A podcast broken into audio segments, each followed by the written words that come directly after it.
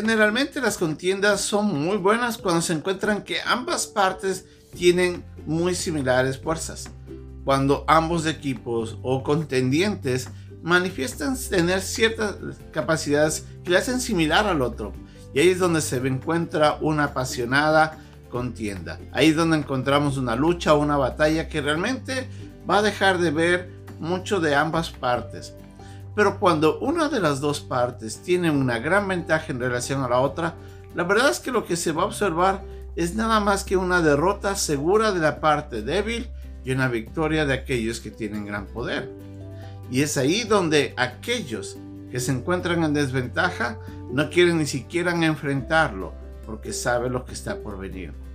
En la lección de día que vamos a aprender, vamos a ver cómo Josué, después de que pasó el río Jordán, en la obediencia que ellos manifestaron cuando Dios les dijo que tenían que hacer, que era poner sus pies sobre el agua y detener el, el río por parte de, de Dios, más allá de los límites de las posibilidades, generó un gran temor en los reinos que estaban alrededor de Canaán.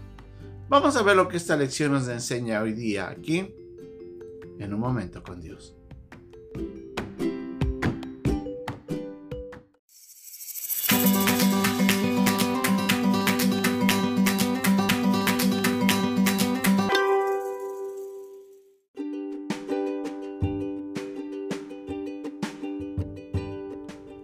El pasaje de hoy día se encuentra en el capítulo 4, versículo 20 al capítulo 5, versículo 1 de Josué. Y Josué erigió en Gilgal las doce piedras que habían traído del Jordán. Y habló a los hijos de Israel diciendo, Cuando mañana preguntaren vuestros hijos a sus padres y dijeren, ¿qué significan estas piedras? Declararéis a vuestros hijos diciendo, Israel pasó en seco por este Jordán porque Jehová vuestro Dios secó las aguas del Jordán delante de vosotros hasta que habéis pasado, a la manera que Jehová vuestro Dios lo había hecho en el mar rojo, el cual secó delante de nosotros hasta que pasamos, para que todos los pueblos de la tierra conozcan que la mano de Jehová es poderosa, para que temáis a Jehová vuestro Dios todos los días. Cuando todos los reyes de los amorreos que estaban al otro lado del Jordán al occidente, y todos los reyes de los cananeos que estaban cerca del mar oyeron como Jehová había secado las aguas del Jordán delante de los hijos de Israel hasta que hubiere pasado, desfalleció su corazón y no hubo más aliento en ellos delante de los hijos de Israel.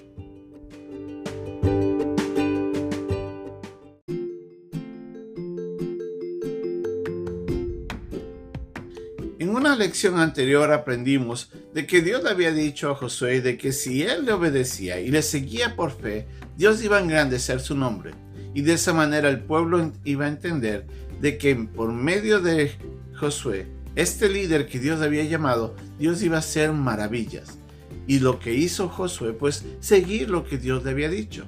Obviamente, eso trajo el milagro de que el río Jordán se detenga río arriba con la posibilidad del pueblo de Israel de poder cruzar al lado occidental del río y así comenzar la conquista. Obviamente, como habíamos aprendido en esa lección, la fe y la obediencia condujo al engrandecimiento del nombre de, Josué. También el nombre de Dios fue engrandecido. La confianza del pueblo también fue eh, afianzada pero también el temor, como vamos a ver hoy día, el temor de los pueblos que estaban alrededor de Canaán llegaron a tener gran desconsuelo y desaliento. Como nos dice el pasaje en Josué, en el capítulo 5, en el versículo 1, que cuando todos los reyes de los amorreos que estaban al otro lado del Jordán, al occidente, y todos los reyes de los cananeos que estaban cerca del mar, oyeron como Jehová había secado las aguas del Jordán delante de los hijos de Israel hasta que hubiera pasado, dice aquí, desfalleció su corazón y no hubo más aliento en ellos delante de los hijos de Israel. En otras palabras, entraron en pánico, se asustaron, se dieron cuenta que no iban a poder hacer nada para poder detener la avalancha que se les venía encima. El pueblo de Israel iba a tomar posesión de la tierra prometida y Dios estaba obrando con tal poder que no había manera de detenerlo. ¿Cómo se imaginaría que fuera si usted estuviera en esa circunstancia?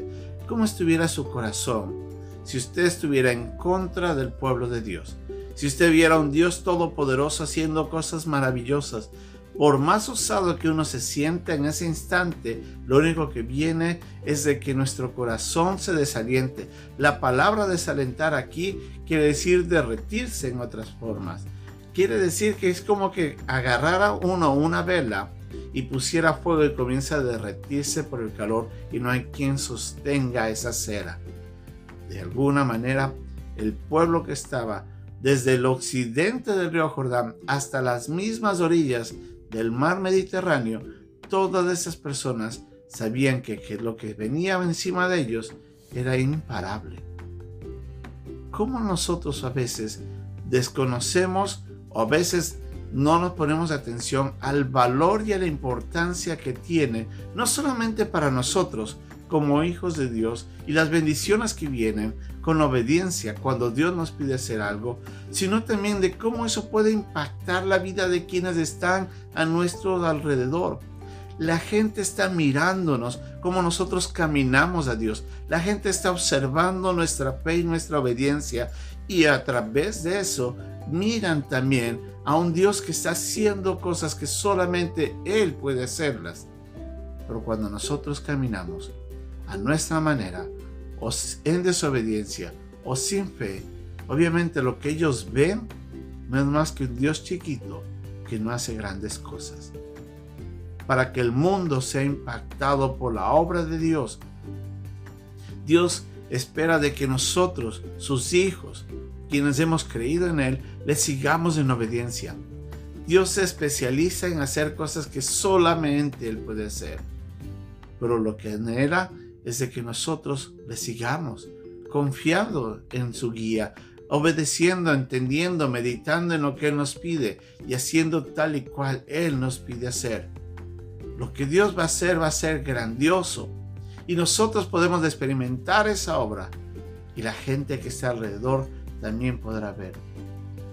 Enemigos o aliados nuestros mirarán el poder de Dios. Para unos quedarán en vergüenza cuando niegan que hay un Dios que es todopoderoso y que está de nuestro lado. Para aquellos que conocen a Dios va a ser momento de, de gran alabanza y de regocijo cuando ven a Dios obrando en medio de un hijo que le sigue con fe y obediencia. Es muy importante recordar esto para poder impactar nuestra, la vida de quienes están a nuestro alrededor, para impactar nuestro mundo inmediato, aquellos que están a nuestro lado, cuando miran a nuestro caminar y permitimos que Dios obre a través de nuestra obediencia, esas personas quedarán impactadas. Algunas se asombrarán, otras se regocijarán, pero nadie quedará pasar por desapercibido lo que solamente Dios hace. La próxima vez que Dios le pida algo, tal vez Dios le está diciendo que usted haga algo en este momento. ¿Por qué no confía en Dios? Déjele a Él el resultado y usted sígale en obediencia. Y usted y los que están alrededor se maravillarán de la obra poderosa del gran Dios. Que Dios nos bendiga Obedezcámosle, sigámosle con fe. Hasta pronto.